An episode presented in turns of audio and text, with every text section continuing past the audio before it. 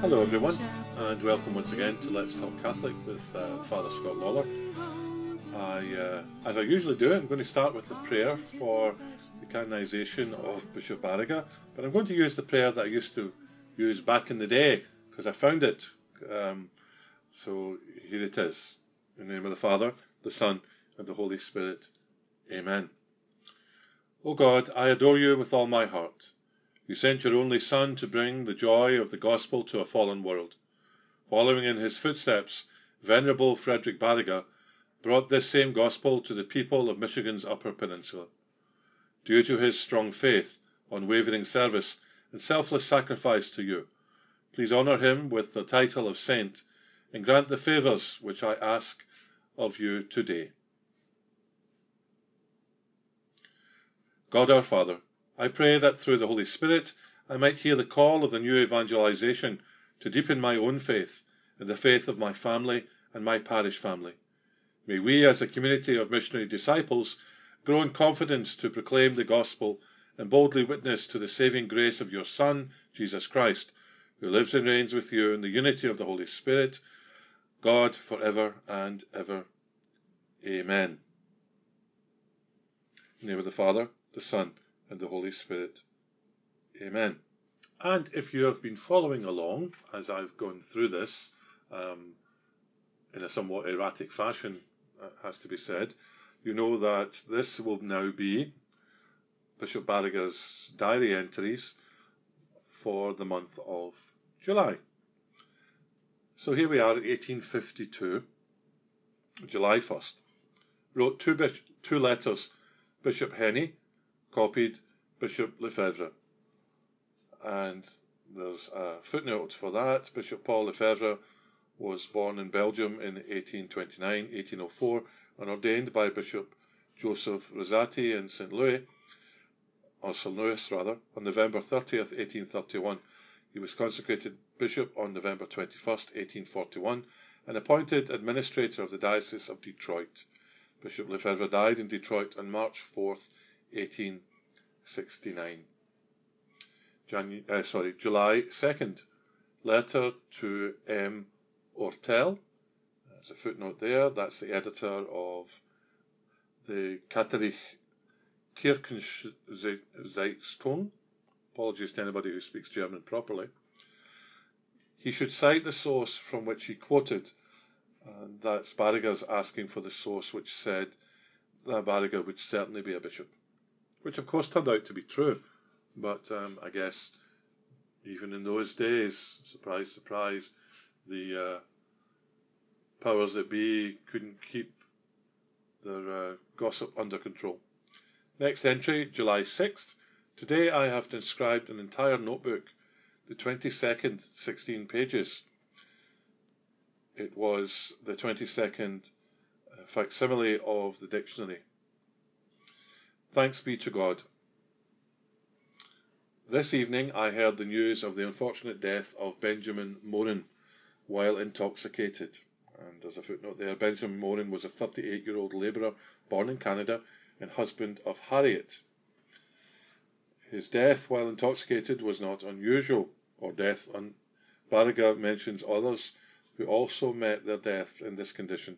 Some died in fights, others losing their sense of balance, direction, and common sense would wander off, being disorientated and lost, and in the winter starve or freeze to death. And as we all know, that kind of thing, of course, still goes on.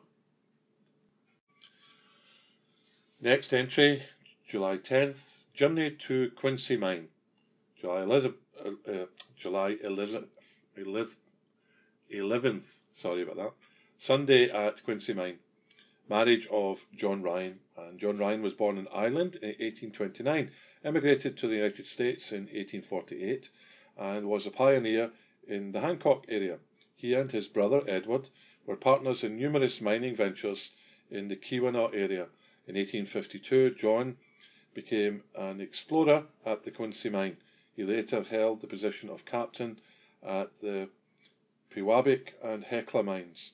He and his wife, Joanna MacDonald, had two daughters and three sons, among whom were Mother Agnes Gonzaga Ryan, fourth General Superior of the Sisters of Saint Joseph of Carondelet, and John Ryan, copper industrialist and benefactor to the Sisters and of Saint Joseph Hospital in Hancock.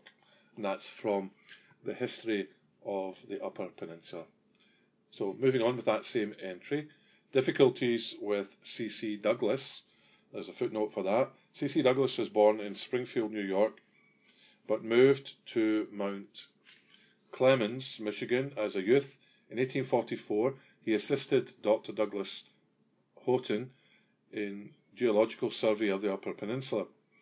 As a pioneer in the copper region, he owned and organised many mining companies and was a business partner of Ransom Sheldon. He was also a member of the Michigan legislature. He died in London, England, after eighteen sixty-three.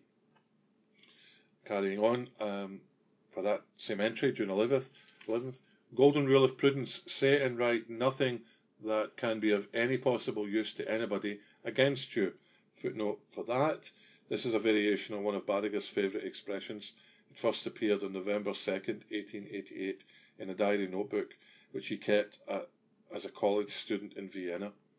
Barriga underlined this sentence twice, first in blue, green ink, and then in red ink. So, obviously, C C. Douglas was using something that he had written against him, but that's not recorded here yet. July twelfth, return to L'Anse. The Reverend N. Barnum's, footnote. Nelson Barnum was a thirty-four-year-old Methodist clergyman born in Vermont. He and his wife, Natsio, had a fifteen-year-old son.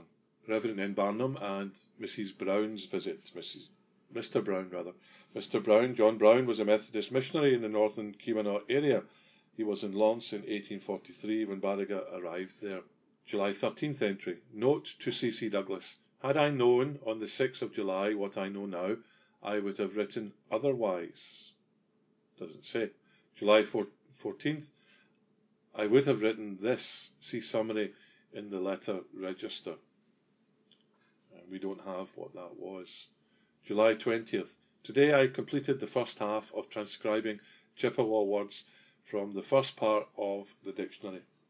And the first part of the dictionary was part one of the dictionary in Chippewa English. Part two is English Chippewa.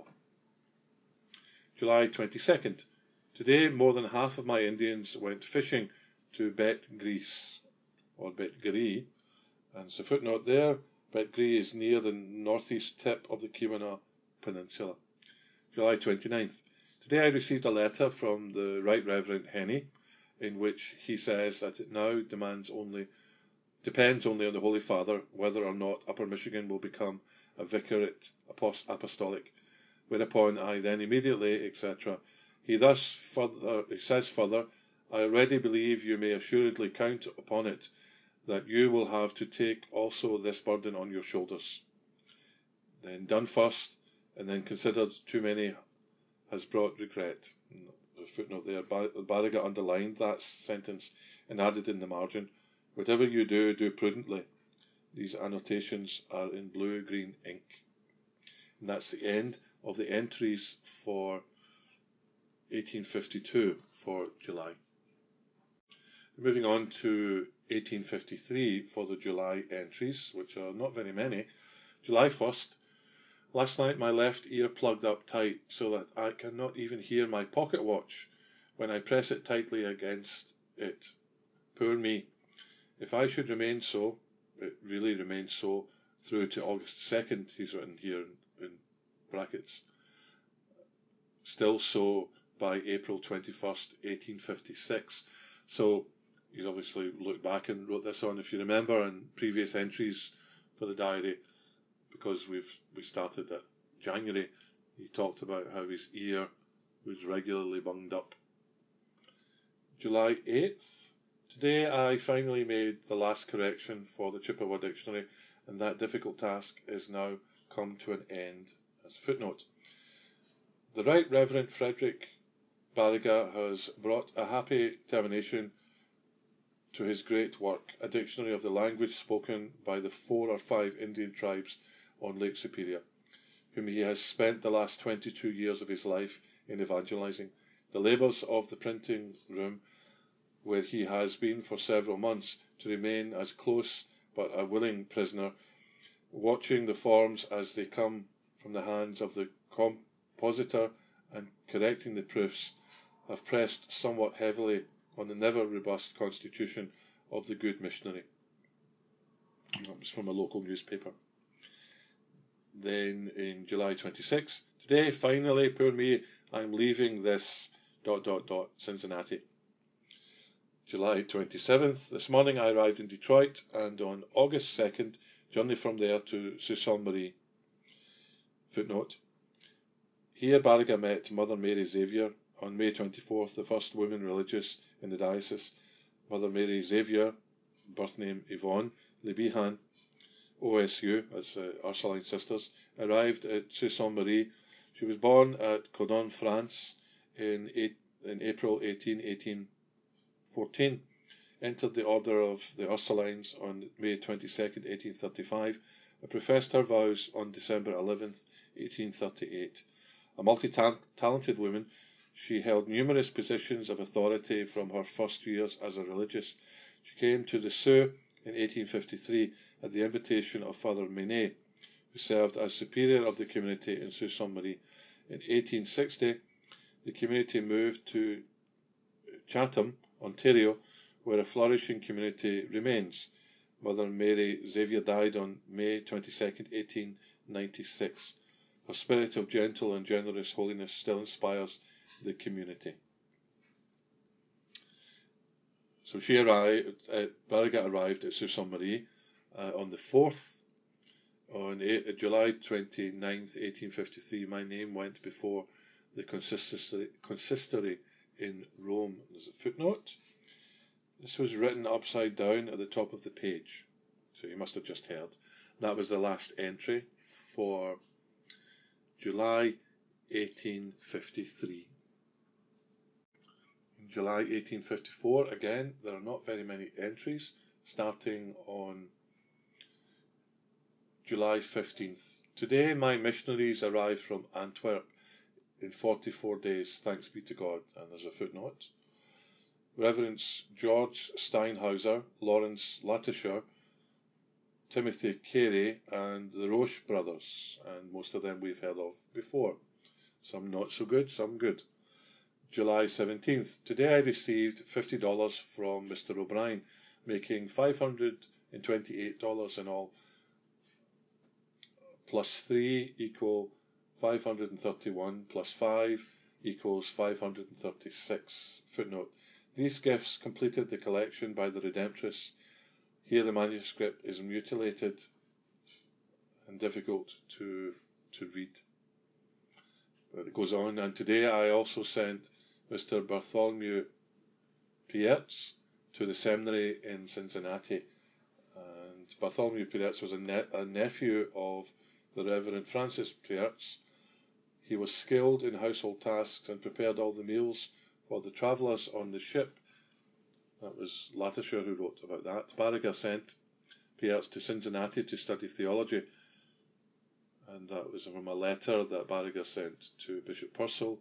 Um, however, Pierz went to Min- Minnesota to study, and his uncle, realising that he had no vocation to the priesthood, uh, he then went on and married and lived in various locations in Minnesota, Colorado, and New Mexico. In the Sioux Rebellion of eighteen sixty-two, he suffered much property damage. In eighteen sixty-four, he organised the first school district in Minnesota, where he taught. In eighteen seventy-two, he was elected to the Minnesota State Legislature, an office he held until his death in eighteen ninety-six. A colourful life. Next entry, July eighteenth. Today, Charles Yabouf departed for Cincinnati.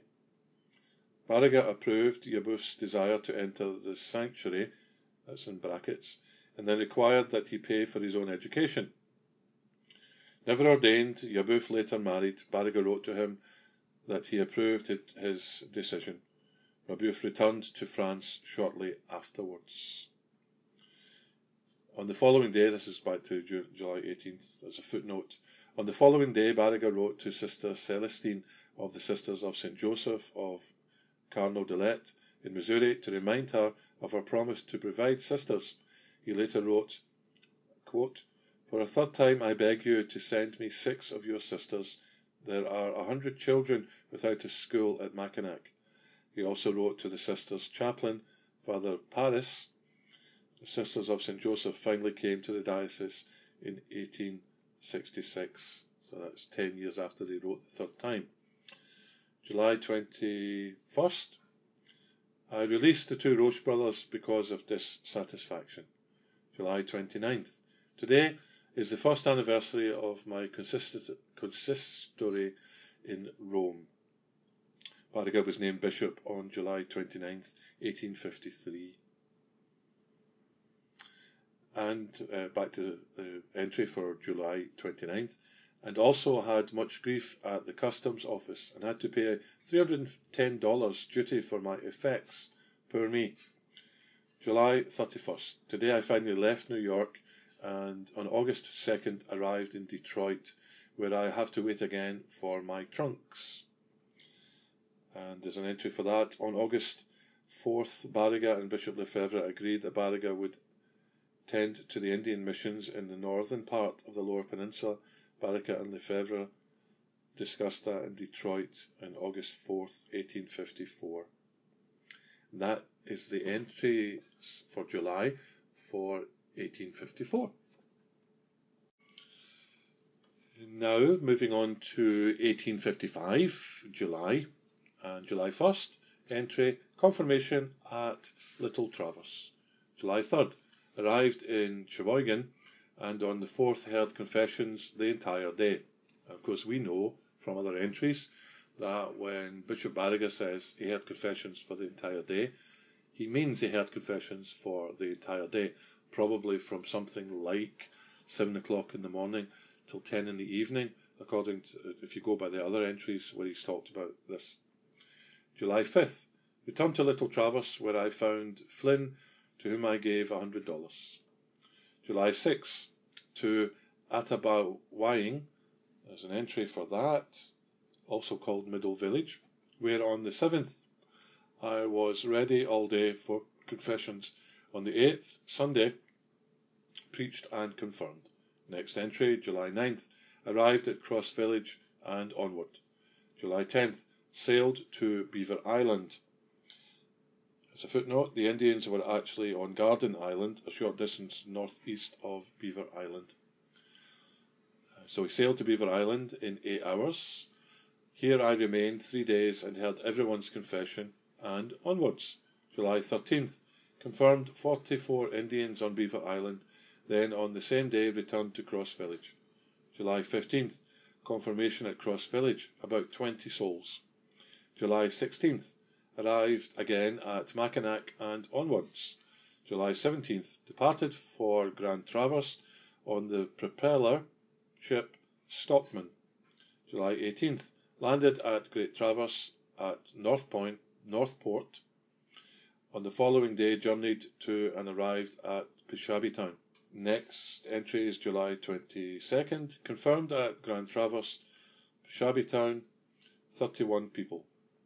July twenty-fourth, returned to Mackinac, where I await with longing for an opportunity to go to the Sioux.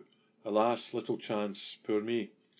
July twenty-ninth, unfortunately, just on Sunday, after I had waited in vain all week, an opportunity presented itself to sail on the Illinois for the Sioux. July thirtieth, arrived at Sault Ste. Marie, where I received many letters, both good and bad. July thirty-first. Today I confirmed, conferred the minor orders on Mister Jacker. And there's a footnote. Edward Jacker was born in Ellwangen in the Diocese of Rottenburg.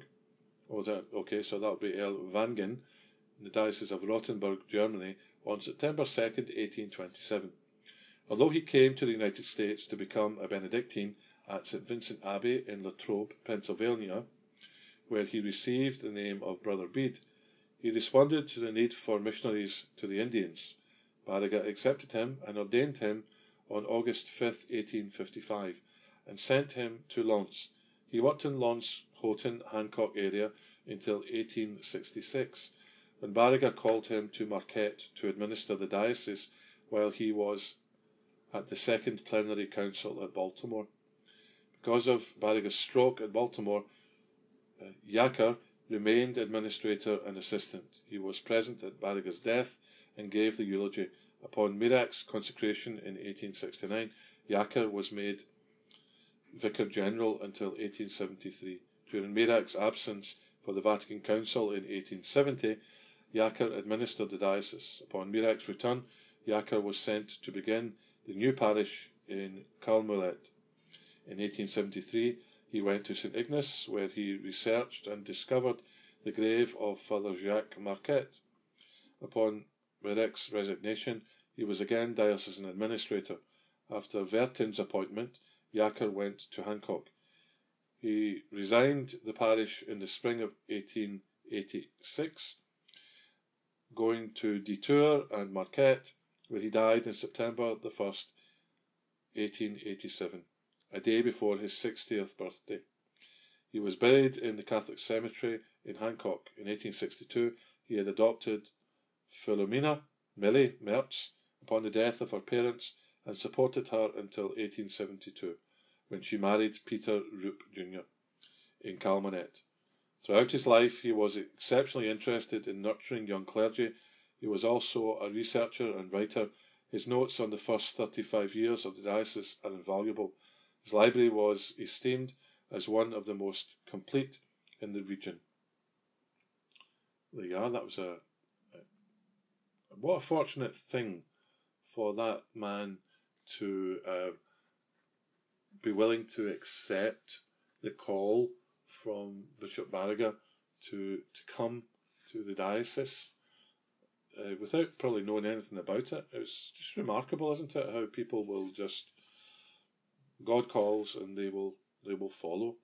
Um, and sometimes it takes people to places that they never thought that they would ever end up, uh, says this Glasgow-born boy who now lives in Onaway in Michigan. God bless the strange paths that we must follow.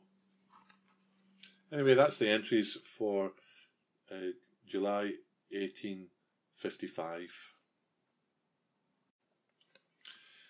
Now we have July eighteen fifty-six. First entry is July tenth. From Grand Portage in an ordinary canoe on the eleventh, and after a rainy but otherwise, God be thanked, successful and speedy journey, arrived at Fort William. The footnote tells us the Jesuit missionary uh, mission, the Jesuit missionary at Fort William, Father Du Raquet, wrote to his superior. Bishop Barriga arrived unexpectedly on July eleventh. On the thirteenth, he gave confirmation to seventy-seven Indians. On the fourteenth, he left for Grand Portage. I accompanied him to prepare for the confirmation. On the twentieth, fifty-four Indians received the sacraments in our small log chapel. The bishop left on the twenty-first for Fond du Lac. He expressed the wish that I wait for the school teacher, Henni, to introduce him in his work. During the following month, he wrote again. Bishop Barriga's first pastoral visit in July eighteen fifty-six has produced a beneficial impression.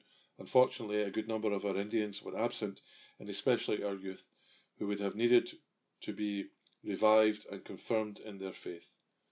Father Du Raquet to his superior, written from Grand Portage on July twenty-second and August eighteen fifty-six.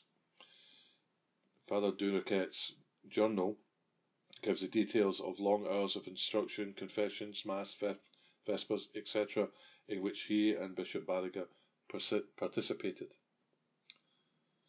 And Bishop Barriga, back to his diary, he says, I confirmed uh, seventy-seven people. So he confirmed that he confirmed what Bishop, uh, what Father Du Raquet uh, stated. I couldn't resist that. Sorry, I know. You're probably going, oh, that's terrible. July fourteenth, from Fort William with Father Du Raquet and onwards. And so we have a little bit about him in the footnotes. Dominique Chardon Du Raquet was born at Châlus, France, in January twentieth, eighteen thirteen. He entered the Society of Jesus, the Jesuits, in eighteen thirty-eight and was ordained in eighteen forty-two. The same year he came to Canada. He resided at Fort William from eighteen fifty-two until eighteen seventy-seven. From there he attended the Indian missions of Grand Marais, Grand Portage, Isle Royale, Lake Nipigon and Long Lake. The journal that he kept from eighteen fifty-three to eighteen seventy-seven contains much information about customs of the Indians as well as the details of the Jesuit endeavours among them.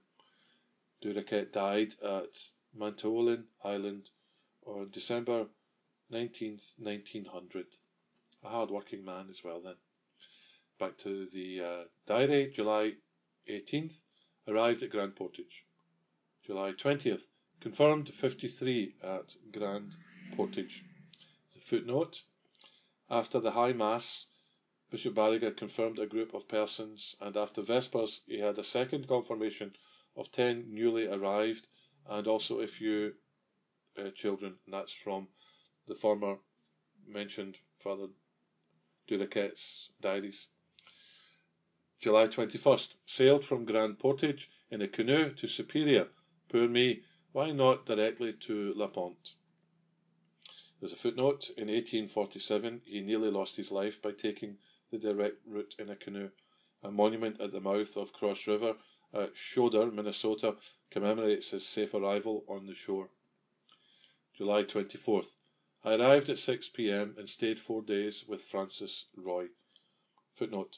At La Ponte, in December twenty-fifth, eighteen thirty-five, Barriga had baptised Francis Roy, then thirty-nine years old. The Barriga stayed with him suggests that they had remained friends. Back to the diary. July twenty-seventh, a Sunday. In Superior preached five times and strongly recommended to the people that they should try soon to have a church. July twenty-eighth, sailed on the Manhattan from Superior and onwards. July twenty-ninth, arrived at La Ponte, where I found many letters waiting, including eight thousand four hundred francs. And that's the end of the entries for July eighteen fifty-six. Moving into July eighteen fifty-seven. First entry, July second. Arrived at poor Mackinac.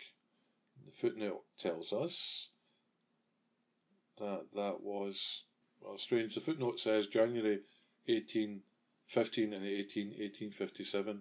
I don't know why it's telling us that when we're in July, but anyway. July third, sailed on the Adriatic at seven thirty a m and onwards. July fourth, arrived ten p m at Detroit. July fifth, Sunday, blessing of the church and bells at Saint Philip's German Church. Footnote, Saint Philip Benite Church at Columbus, Michigan, thirty miles northeast of Detroit. It is now Saint Philip Neri Parish in Richmond.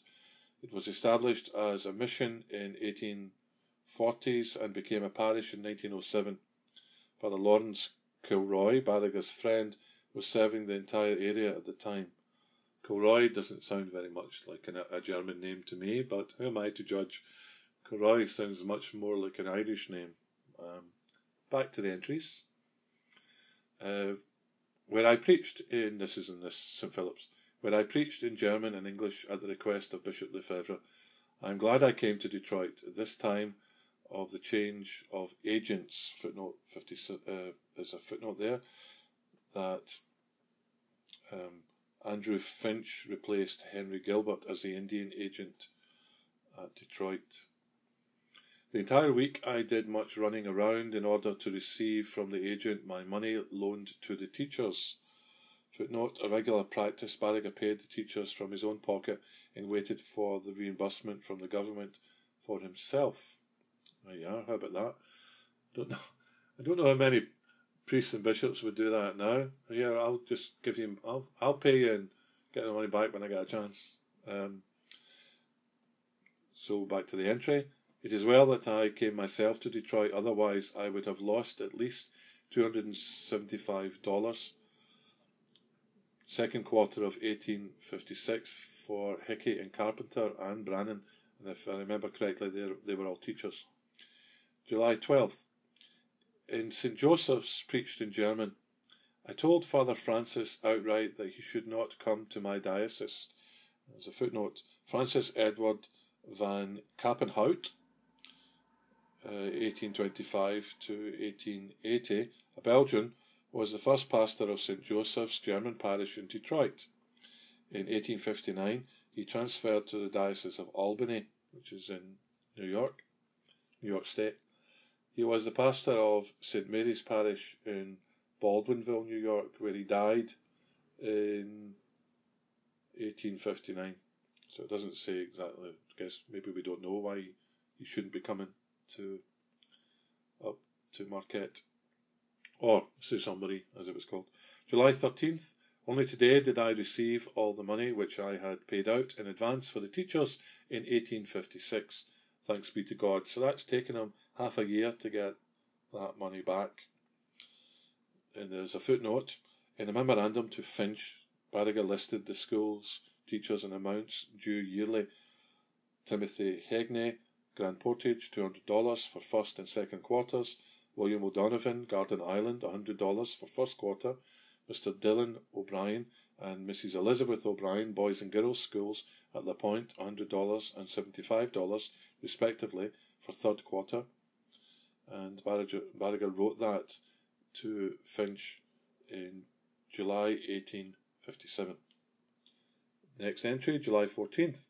Departed from Detroit at ten a.m. on the North Star. July fifteenth. Arrived at two p.m. in Sault Ste. Marie with the cleric John Paul Stenger.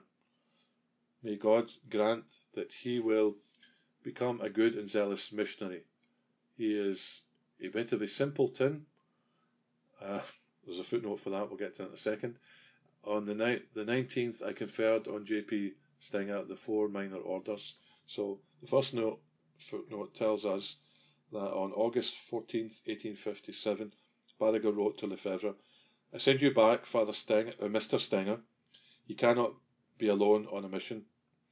Barriga later explained to Henni, here is the promised letter from the Benedictines which testified to the unfitness of poor Stenger for the priesthood. He had surreptitiously received minor orders from me before I had received this letter. Your Episcopal Grace may keep this letter for future use. I do not need it any more. And Barriga used um, the word primoyens, which uh, about this guy, which apparently means either crazy or crack-brained. Um, so there we have it. That um, you know, and that still goes on. There's a case going on um, the this year, the year I'm recording this, twenty twenty-two, where uh, over in in um, Europe. I've heard about uh, a man who managed to get a retired bishop to ordain him without proper permissions. So people still try to get up to these kind of things. Uh, well, who knows how that will unfold. But I'm presuming then that, that this Mister Stenger, because um, four minor orders meant he was, he was all the way up to, to subdeacon, but not a deacon. So they would just have let that that go. Anyway, back to the diary after that unpleasant um, stuff. July twentieth, sailed from Sault Ste. Marie on the Illinois at three p.m. July twenty-first, remained in Marquette for a few hours and travelled onwards. July twenty-second, towards evening arrived in Superior without calling on La Pointe. Uh, July twenty-third, at two a.m. arrived at La Pointe, where I stayed with Mister V. Paymel over Sunday the twenty-sixth and confirmed twenty-four people. Brought the family of schoolteacher O'Brien to La Pointe, and that O'Brien was the one that we got mentioned there about who needed to be paid. So this is Dylan O'Brien, eighteen eighteen to eighteen eighty-two, was born in Roscommon, Ireland, where he received a Jesuit education. In the late eighteen forties, he and his wife, Elizabeth, and their four children migrated to Detroit. Barriga advanced the third quarter salary to the O'Briens. He also gave them fifty dollars of his own money because of their extreme need. And that was Barriga to Finch, the agent that has been mentioned before.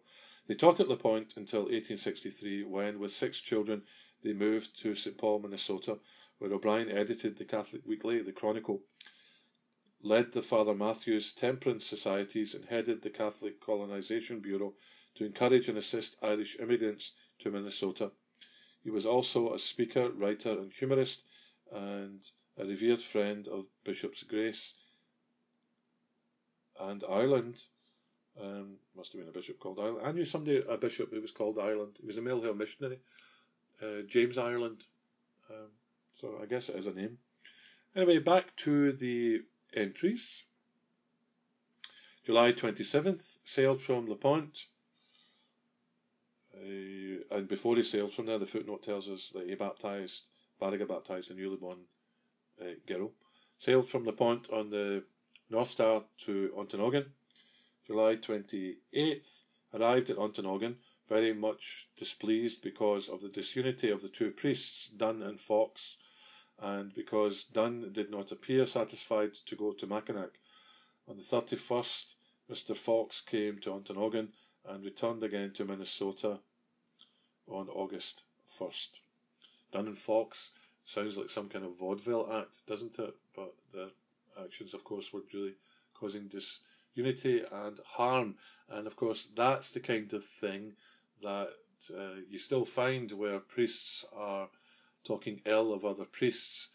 That is, apart from the fact that nobody should be doing that, that's a very, very um, shoddy thing.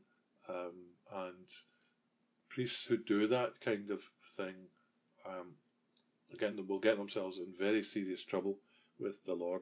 So we need to all be careful as priests that we are doing our utmost to to not badmouth. I mean, if people are telling a priest something that another priest got up to and it's harmful to the faithful, you have to point it out to them. But uh, petty, petty, petty bickerings between clergy is something that should not be uh, should not be happening. Um, what is that? There's an expression I think we have in Britain. You don't wash your don't wash your dirty linen in public, and uh, it would seem that Dunn and Fox were doing that very thing. But that's the end of the entries for eighteen fifty-seven. Now we're into eighteen fifty-eight. July fourth is the first entry. Sunday. In Eagletown, twenty confirmations. Peter Terhorst was almost sent away by Mister Mirac. And of course, you know, often when I'm saying these misters, these are actually priests. So I suspect what's in his diary, what um, Barriga might be writing is, um, he's actually writing um, Monsieur, and it's been taken as Mister. Um, and then I would have to take him with me to uh, Mackinac. So it tells us down here who is Terhorst. So it's Gerhard Terhorst was born in Westphalia, Germany on October third, eighteen twenty-nine.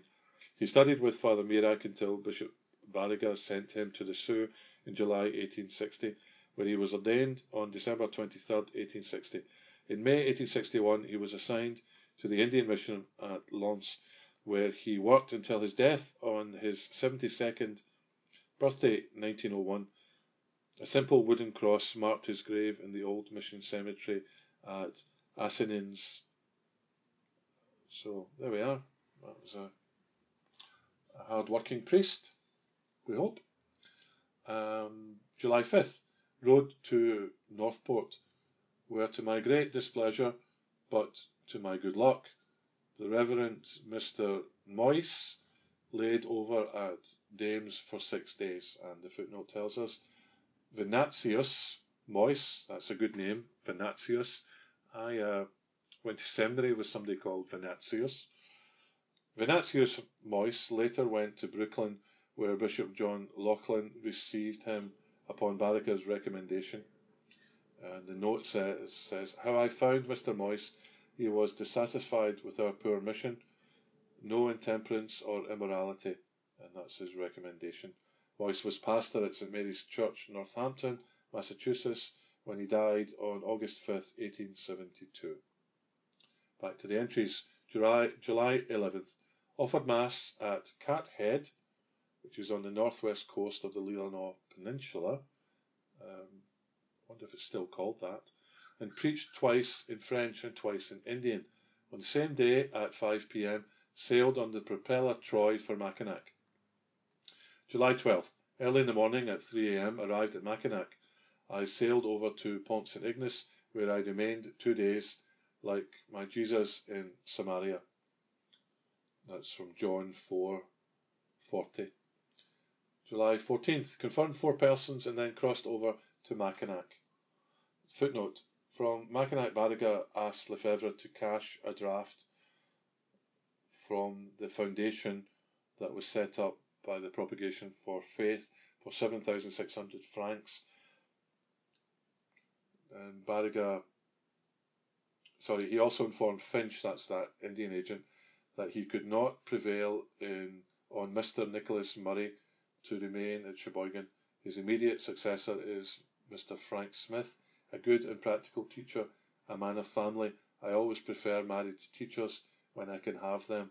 That was a letter that Barriga sent to Fitch on the July fifteenth, eighteen fifty-eight. And in a previous entry, we had Barriga explain, if you remember, um, why he prefers married men. He feels that they're less of a risk and they settle down better, and that the Indians deal with them better.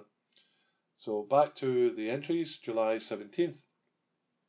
Mister Patrick Venatius Moyse, cleric, uh, arrived here today, and I won him over. God be thanked for my diocese. Footnote, Barriga was eager for the additional priest on Lake Superior. Mister Dunn had just, Father Dunn, had just left Ontonagon and the diocese. And we saw that note. This occurred to me, praise God, during my delay of six days at Grand Traverse, because if I had been finished here in Mackinac last Sunday, then on the fourteenth I would have gone ahead on the Illinois, and I would have not made, as I hope, this good acquisition. Footnote, the, some of the text has been crossed out, and some of the abbreviations there are unknown. And I'm wondering if that's because, as we heard earlier on, that uh, Moyse eventually left the, the diocese to go elsewhere. Back to the July entries. July eighteenth, Sunday, preached in English and French, and after the High Mass, confirmed forty-five persons in the evening. I went with Mister Moyse on the steamer Planet. July nineteenth, on at ten a.m., I arrived at the Sioux and immediately had difficulties with Father Minet about Brannan. Footnote, Bishop, Bishop Barriga assigned Brannan to teach at the Sioux. He explained, there is another change of teachers at your school district. Mister Jacker takes, well, that's Father Jacker as we know, takes Mister Brannan's place at L'Anse. May Mister Brannan tell you what he pleases. I am very satisfied with the change. Father Jacker is, is, is as good an English scholar as Mister Brannan, if not better. And secondly, Father Jacker, being the missionary of that band, will better be able to compel the children to come to school rather than the other person. That was the letter to the agent Finch. Uh, the completing of the, the entry for July nineteenth. Mister Moyse is preparing himself for ordination, which he will receive this week. July twenty-first. Mister Moyse received the subda- subdiaconate. July twenty-third. Mister Moyse received the diaconate. July twenty-fourth. Mister Moyse received the priesthood. This afternoon on ordination day, Mister Moyse and I boarded the propeller Northlight to sail for Superior. However, I soon regretted this foolishness, and we got off again at the head of the canal, thanks be to God. July twenty-fifth, Mister Moyse, the Reverend Moyse now, celebrated his first Mass, received many consoling letters. Footnote, one of the letters was from Lefevere with the money Barriga had requested. That's from that previous footnote. Thanks be to God. The last entry for July eighteen fifty-eight, uh, July twenty-ninth. Finally, today I sailed with Mister Moyse for Superior on the City of Cleveland. However, when we arrived in Ontonagon, Captain Lundy did not intend to continue sailing, and I had to remain there for two days. That ends the entries for July eighteen fifty-eight. And now we move on to July eighteen fifty-nine. July second. This afternoon I arrived in L'Anse. Father Jacker was not there. He had sailed for Eagle Harbour to have Father Teal treat his ailing foot. Thus I did not remain long in L'Anse. Now there's a footnote, and it's one of those those long ones, so let's hope that I can, I think I will, be able to, to get it in. So, Barriga wrote an account of this visitation. On June twenty-ninth, on my sixty-second birthday, I set out on my journey, and on July second I arrived at my former mission station of L'Anse. This time I had much consolation in this mission. It has increased considerably, so that the mission church is now too small to accommodate all the people who assemble there on Sundays. But even more consoling and joyful for me was the assurance given to me by some pagans from the distant settlement of Vieux Desert. That is, they told me that they themselves and many of their relatives and acquaintances, all of whom are still pagans, will come to L'Anse next summer and be converted to the Christian Catholic religion. By this increase of the mission, the church will now be entirely too small. I therefore promise the Indians that next year I will come to them earlier, remain with them longer, and will have their church lengthened by almost a half. Of course, this will have to be done at my expense, inasmuch as the Indians have little or no money. The zealous and exemplary missioner Jacker continues to labour at L'Anse. He works very hard, and especially for the mission school. From L'Anse I went to Eagle Harbour, and on the following day to a copper mine known as Clark Mine. This copper mine is being operated by a French company from Paris, and all the miners in its employ are Catholics. The Reverend Teal, the indefatigable indef missioner from Eagle Harbour, attends to these Catholics. He comes here from time to time, offers mass, preaches, and hears their confessions of the miners, some of them whom are French and others are Irish. I went in this mine to ask its directors if they would build a neat little church there, so that the priest, when he comes, will have a respectable place for the celebration of the divine service. It is hoped that this church will be erected next summer. After I had spent a Sunday with the Reverend Teal at his mission at Eagle Harbour, I went with him to the famous Cliff Mine, from which millions of dollars of copper have already been taken, which is still so abundantly rich that it usually produces one hundred fifty to one hundred eighty tons, about three hundred thousand pounds, of the nicest pure copper every month. Here a few nice and spacious, uh, sorry, here a new, nice and spacious Saint Mary's Church will be built this year. Preparations for the building of this new church have already been made a long time ago, and now it's, it is completed, as is almost the residence for the priest, though no priest has yet been stationed here. It is hoped, however, that this will happen soon. In the meantime, Father Teal comes here every third Sunday from Eagle Harbour and holds divine service, and when he comes he preaches each time in English, German and French languages, and also hears confessions in these three languages, inasmuch as his congregation consists of Irish, German and French Canadians. For the building of this church, it was necessary for me to contribute three hundred dollars, besides a nice bell, which has cost me an additional one hundred sixteen dollars. The directors of this copper mine, although they are Protestants, have contributed one hundred dollars to the church.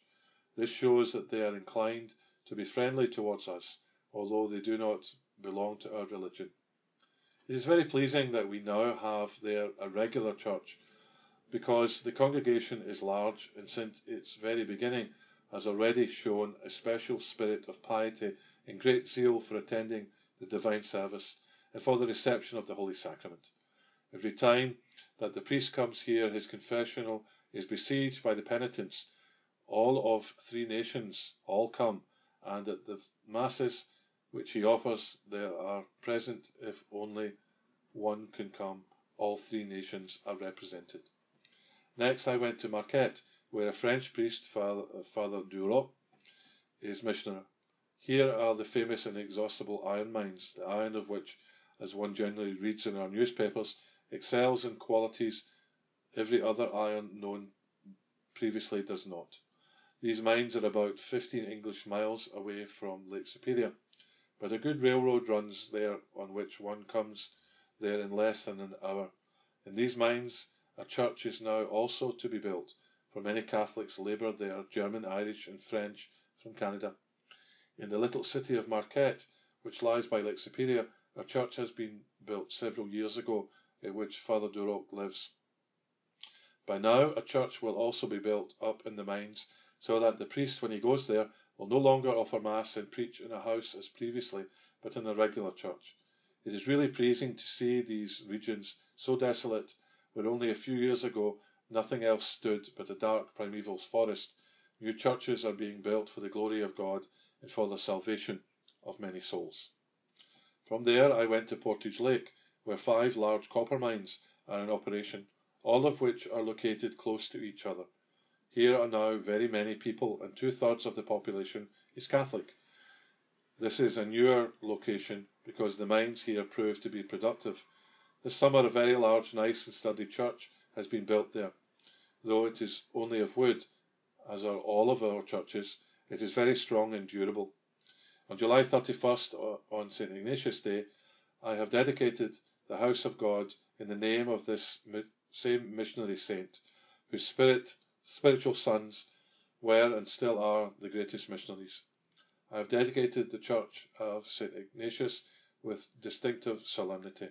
I sang there a pontifical mass and was assisted by three priests, which in these missions, so far distant from each other, cannot happen very often. On the same Sunday I installed here a resident priest. Until now Father Jacker of L'Anse took care of this station and said Mass and preached in the local schoolhouse, but which now is burned down. After I had visited some smaller stations, I came to the big and very productive copper mine of Minnesota, where the distinguished missionary Reverend Martin Fox labours with saintly and persevering zeal. Beside the large congregation at Minnesota, which consists of Germans, Irish and French people, he has three other church congregations to care for, and which he visits from time to time. Besides a great holy spiritual zeal, God has also given him a strong and durable physique, which always triumphs victoriously over all hardships, of which there are many, and which would tire and exhaust two ordinary priests. May God keep him with us for a long time, and reward him for his indefatigable salutary activity. Last summer, when I came to Reverend Fox's nice, elegant, and big church, it is the nicest and biggest in the entire diocese, was not yet completed. Now it's almost entirely finished, and on September fourth I dedicated it to the Almighty God in the name of the Most Blessed Virgin Mary, and also the nice organ that Reverend Fox had sent from Buffalo. Resounded for the first time. This is the first genuine organ in my entire poor missionary diocese. Here in my cathedral, as well as in all other churches, we have only one such one organ, and the ones we have are known as melodeons. From Minnesota I again returned to Sault Ste. Marie, where I arrived, thanks be to God, safe and well. And I don't think I'm going to get a whole lot more of these July entries in for for this month, but um we will carry on next time, when I will be doing the entries for for August. Um,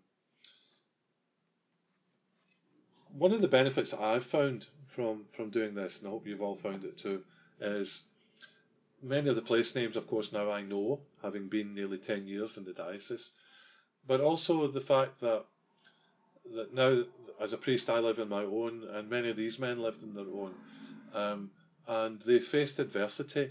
And sometimes, you know, you look out and you see the gaps in your congregation now for churches that used to be full, or you have adoration or confessions and very few people are coming, and you know that these men, who you hear about in the book, not least Bishop Barriga, that these men uh, strived very hard, and if you persevere, then people will respond and people will start coming back to confessions. People will come to adoration. People will, the, the faith will be revived. Um, I, as I understand, I'm open to correction on this, but I think that our diocese is still considered a missionary diocese, and so it should should be, because some of the things that we face uh, are the same problems that they faced all that faced all that time ago. And of course, the diff- the difference for us is that we're in a world that is sending a very, very strange and peculiar message to so many people. And particularly in this, the, the world we're in just now, where the identity of what it is to be a human being is actually uh, being eroded, and it's very confusing for, for people when their children are being asked what pronouns they would like to be addressed with in schools. That's just very peculiar, and um, let's hope and pray that people wisen up and that all stops. And don't get despondent, because the the French Revolution, or the particularly the year that they called the Terror, these things were happening then. It was some very, very peculiar and disturbing things happening at that time.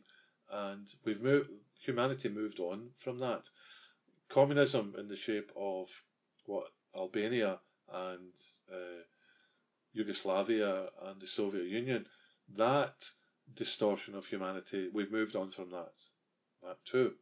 So as long as we stay faithful, don't get despondent about the bizarre things that you hear about priests getting up to, or bishops, or the strange things that perhaps you sometimes hear a pope say. What we need to do is stay strong in the faith ourselves and make sure that we encourage each other. It may seem lonely at times, but it's not lonely. If any of you have been listening to uh, Father Mike Schmitz and his Bible in a Year, which is was a terrific thing that he did, and I believe he's going to be doing the Catechism in a year, he regularly says uh, at the end of his casts that we're a community and we have to be praying for each other.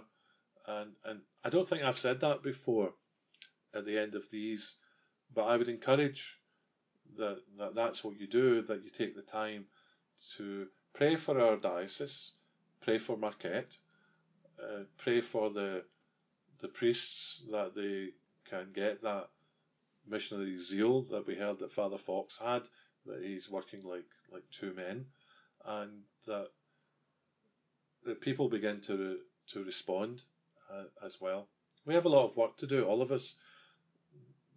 We need to just make sure that we stay faithful. So let's pray now. Our Father, who art in heaven, hallowed be thy name. Thy kingdom come, thy will be done, on earth as it is in heaven. Give us this day our daily bread, and forgive us our trespasses, as we forgive those who trespass against us. And lead us not into temptation, but deliver us from evil. Amen. Hail Mary, full of grace, the Lord is with thee. Blessed art thou amongst women, and blessed is the fruit of thy womb, Jesus. Holy Mary, Mother of God, pray for us sinners, now and at the hour of our death. Amen. Hail Mary, full of grace, the Lord is with thee. Blessed art thou amongst women, and blessed is the fruit of thy womb, Jesus. Holy Mary, Mother of God, pray for us sinners, now and at the hour of our death. Amen. Hail Mary, full of grace, the Lord is with thee. Blessed art thou amongst women, and blessed is the fruit of thy womb, Jesus.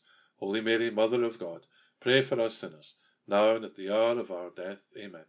Glory be to the Father, and to the Son, and to the Holy Spirit, as it was in the beginning, is now, and ever shall be, world without end. Amen. The Lord be with you, and with your spirit. And may Almighty God bless you, keep you, watch over you, and guide your families. In the name of the Father, the Son, and the Holy Spirit. Amen. Goodbye for now.